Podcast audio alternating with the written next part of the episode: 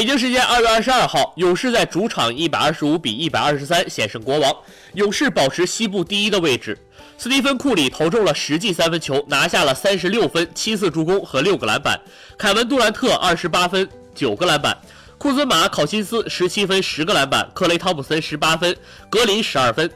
国王2连败，希尔德19分、7个篮板，福克斯18分、6次助攻，博格达诺维奇14分，巴恩斯13分、7个篮板。替补出场的马文·巴格利28分、14个篮板。全明星赛后首个比赛日意味着下半程要开始了，勇士高居西部之首，他们的目标是总冠军。国王却不在西部前8之内，排名第9，他们唯一的目标是打进季后赛。自2006年以来，他们没进过季后赛，非常渴望能够重返。在全明星赛前一战，勇士败给了开拓者，不过他们不用担心1城1池的得失。两队也许有可能在季后赛首轮相遇，但现在还是常规赛。